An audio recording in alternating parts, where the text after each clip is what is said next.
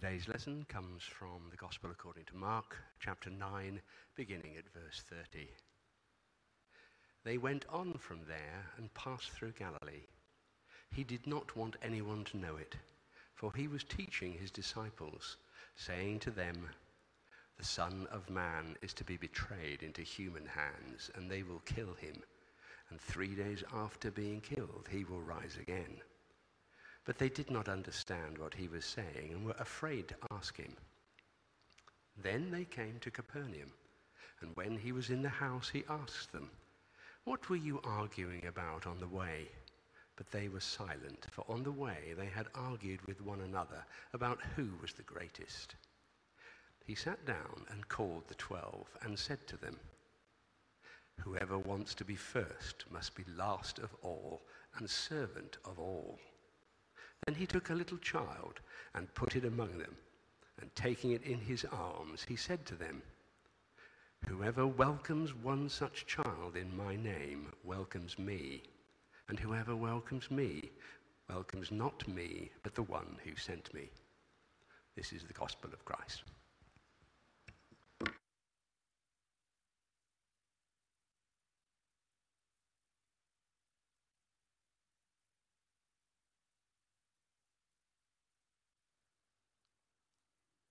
Let us pray. Loving God, may the words that flow from my mouth make sense because they are inspired by your Spirit. I pray this in Jesus' name. Amen. Well, there is a familiar pattern in today's gospel. We see Jesus teaching, his disciples getting it wrong, and Jesus correcting. After Jesus corrects, I often get the sense that the disciples still don't get it. And that's reinforced by the repetitive nature of the themes that Jesus teaches on and the questions that the disciples ask or don't ask, as is in the case today. I think that's worth bearing in mind as we approach familiar Bible passages. Just because we've read it before or heard some sermons doesn't necessarily mean that we've really got it. The greatest evidence of us really getting a teaching of Jesus is that it's demonstrable in our lives. And I think today's passage, while amongst the more familiar, is probably up there with the hardest to demonstrate practically in our lives. The first will be last, and the last will be first, or similar combinations of those words, are scattered through the Gospels and expanded on in the epistles in the New Testament. But I have to admit that I struggle wrestling with verse 35 because I'm intrinsically a competitive person. I've quoted this verse heaps of times, but that's normally to encourage a young person not to push themselves ahead of others or to make a joke when I'm at the end of a queue or to give an excuse for myself when I haven't been performing as well as I'd like. But there's so much more to this teaching of Jesus. I do know that, but I wonder whether my innate competitiveness acts as a barrier for going deeper. I will joke that a game, a sport, or any form of competitive endeavor is not worth playing unless you're trying to win. I joke, but if I'm honest, it's how I naturally approach most things in life. You see, I, I know that our culture rewards winners. Our culture sometimes will console those who try their best. But my goodness, if you give up or you don't even try, how quickly our culture will turn on you. Just ask Nick Kyrgios. Yes, there are some spheres in life where we all get awards for participation, but they seem to be few and far between and often criticised in our highly competitive, measured, and ranked Western world. My desire to win, if I allowed myself to be psychoanalyzed, would likely find its root in my own insecurity. If I can show myself to be better than you, then I don't have to deal with my own frailness. Growing up, I often felt like I was the new kid, the one who wasn't part of the main group. Moving around a lot as a child probably didn't help that. But my personal insecurity is probably echoed by most people most of the time, at different points throughout their lives. But I had this mindset that if I was competitive and if I actually won from time to time, then I could take my place with those who I thought and saw as achievers. But I've come to understand that how I regard myself in the world directly impacts how I regard others. If I find myself measuring myself against the culture of the world, then I find myself living in a tension between never being quite enough, but always trying to advance or differentiate myself at the expense of another person. But when I truly see myself as I am seen by God, then that is a whole different picture. I see myself as fearfully and wonderfully made, loved, forgiven, chosen, a child of God, as we sang this morning, uniquely gifted, blessed, and so much more. When I look to Jesus, I see the type of people that Jesus welcomed, included, and invited to sit at his table. To have a meal with someone in a Jewish culture was an ultimate sign of welcome, acceptance, and inclusion. But if you look through the Gospels and, and take a tally of who Jesus ate with and interacted with, you'll find a wide range of people who were normally unwelcome by society's standards. He even welcomed and ate with the one person who would ultimately betray him Judas. Try and fathom that. To have someone around your table and include the person who you know will ultimately let you down. That's radical.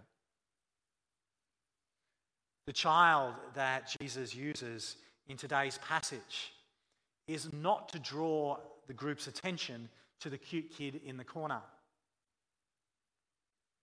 But in that culture at that time was to look around the room and to find the person of lowest status. The child, a young child, had no status, even from an affluent family.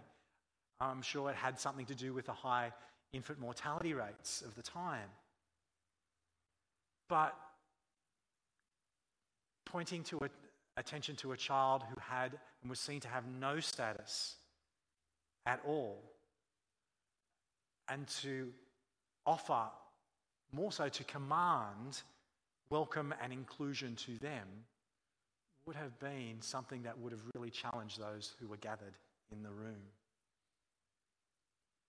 Once we realize that there is a place for even us, once we find our own identity in Jesus, once we begin to focus more and more on Jesus and how Jesus sees us, we can't help being drawn away from ourselves and towards others because that is the pattern that Jesus always worked with to look towards the other.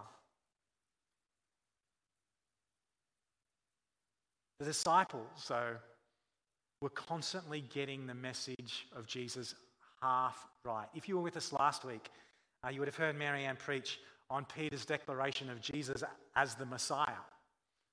But then he got it horribly wrong and got reprimanded. Again, that pattern that we see Jesus teaches, disciples get it wrong, Jesus corrects. That happened last week too. Peter only wanted Jesus to be the type of Messiah that he thought Jesus should be, not the one for which Jesus came to be. But if we only get the teaching right about Jesus seeing us as God sees us, rather than the world seeing us, then we're only getting that half right if we miss the bit about transforming our perspective of how we see others. I did realize as I was preparing this message this morning that I'm doubly challenged in trying to get that message right because not only am I competitive by nature, I am also an accountant. I've been taught to evaluate situations in terms of what is called a cost benefit analysis. If the benefits outweigh the costs, then it is worthy of my time and attention. But if the costs outweigh the benefits, then we need to shift our attention and our energy and our efforts in other directions. But this is not so in God's economy. Righteousness is a recurring theme throughout both the Old Testament and the New Testament. And I was recently reminded of my favorite definition of righteousness biblical righteousness particularly. Righteousness is to disadvantage yourself for the advantage of another. Now, where a cost benefit analysis would say that you would should be doing something, um, this definition of righteousness would suggest that we perhaps should be doing the thing that a cost benefit analysis should tell us that we should be avoiding. It's God's upside down economy, if you like. You see throughout the gospel Jesus being a, a deliberate critique of the righteous in the society of his time. Because as he looked at them, they weren't righteous at all because they were preferring themselves. They were increasing their status and seeking attention at the expense of others, particularly the poor, the widow, and the orphan. And this was not righteousness as God had intended. Throughout the Old Testament, this beautiful echo. Remember how we were slaves in Egypt and how we were treated. We should not treat others the way that we were treated. Somehow, the culture at that time had been captured by a sense of righteousness, which was about elevating one's status. And Jesus came to disrupt that economy. But I can't help but wonder if we've been captured, the church and its members included, by a modern day version of exactly the same thing. And I can't help but wonder whether the last 18 months has amplified this for us.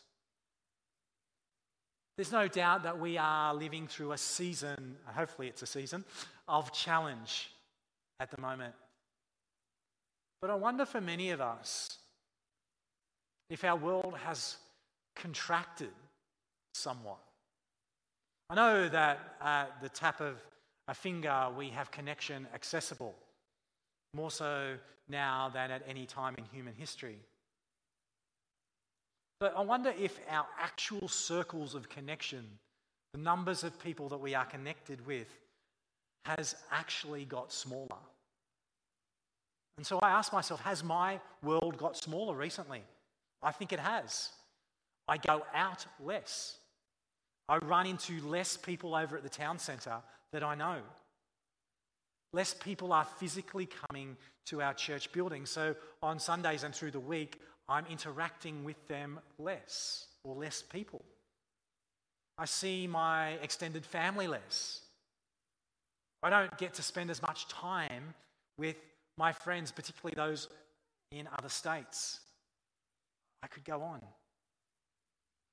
The danger of a contracting worldview is that while we are connecting, interacting, and thinking less about a wider group of people, we probably aren't thinking about ourselves any less. In fact, if you're thinking about the ratio, if we're thinking about less people, we actually are creating more, more time and energy to think about ourselves more.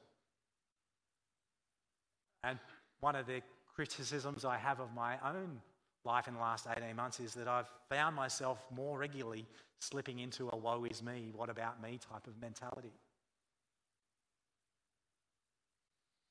I know that we're all good, compassionate Christian folk, and we do feel for those who are in worse situations than we find ourselves in, especially for those of us living in the charmed state of Queensland.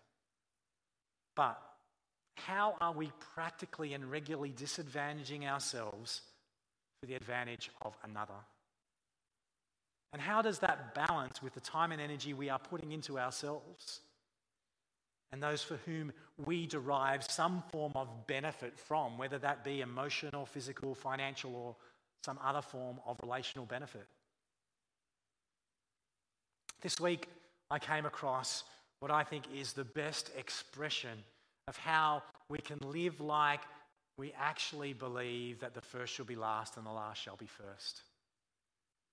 And that is to live a beautifully compelling alternate way of life.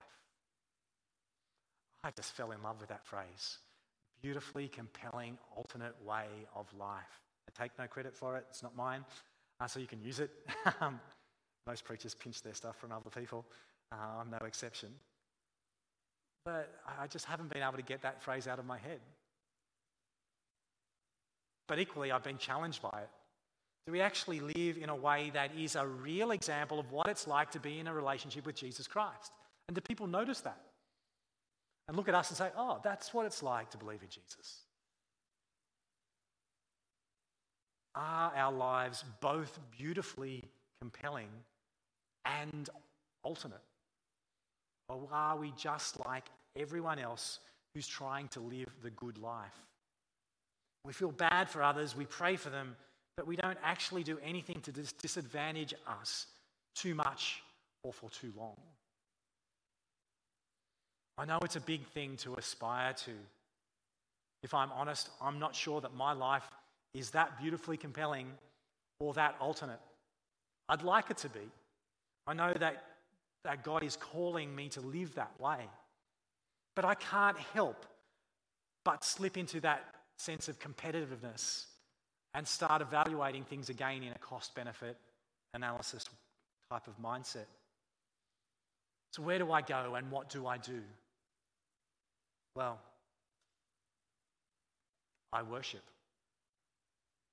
And I do so with no sense of expectation of anything in return. Well, I try to worship that way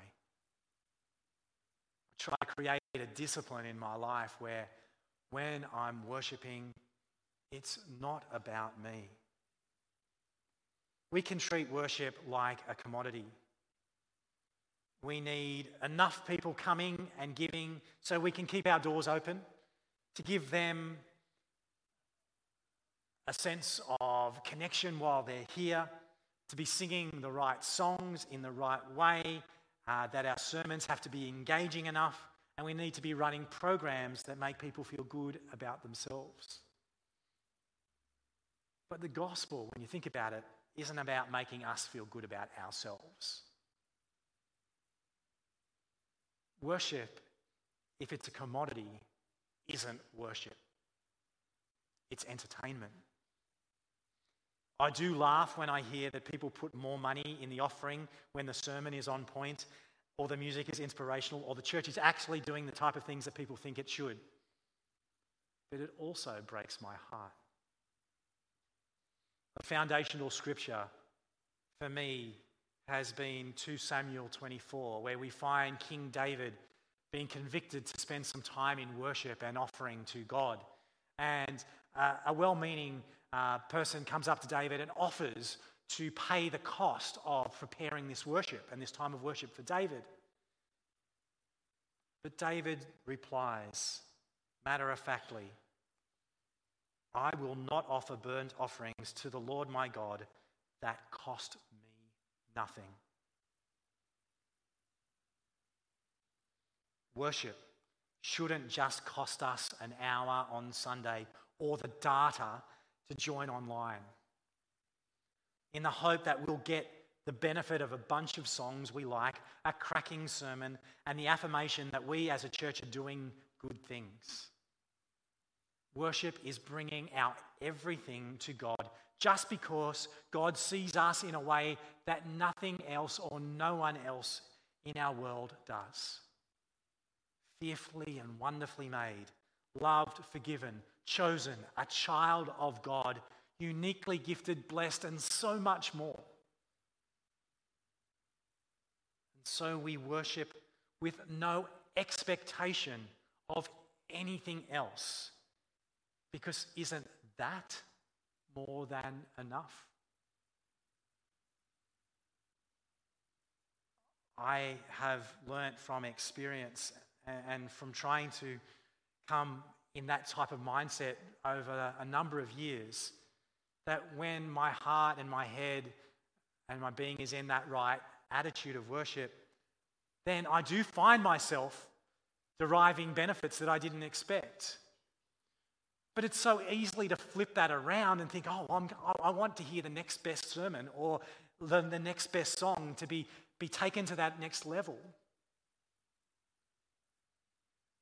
But we need to read through Scripture to see how God calls God's people to come as we are, to bring our whole selves, not because we want to get something from God, but because God has given us everything already. As we worship in that sense of absolute deficit, focusing on nothing but Jesus for no expectation of reward, in a complete awareness of the magnificence of God, we start to move differently. We start to respond differently. We start to see others in the way that we are seen. And we do start to live more righteously. We start to regularly, authentically, and with less prompting, disadvantage ourselves for the advantage of others. As we do, we are incarnating, we're bringing to life a beautifully compelling alternate way of life. You might be thinking to yourself, well, I can't do that. I'm too young or I'm too old. I'm not talented enough. I don't have enough resources to share. I'm way too busy and my life is too much of a mess. Well, I wonder if I can give you one example of a beautifully compelling alternate way of life that I encountered this week as an encouragement. I spent some time with one of the members of our church who this morning will be joining us online even though they are approaching the end of their life in constant pain and discomfort and can't understand why God hasn't taken them home yet.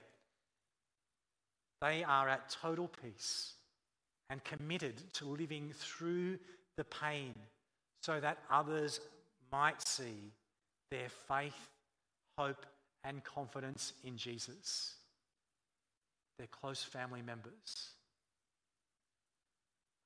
and their wider connection of friends both in the church and outside the church.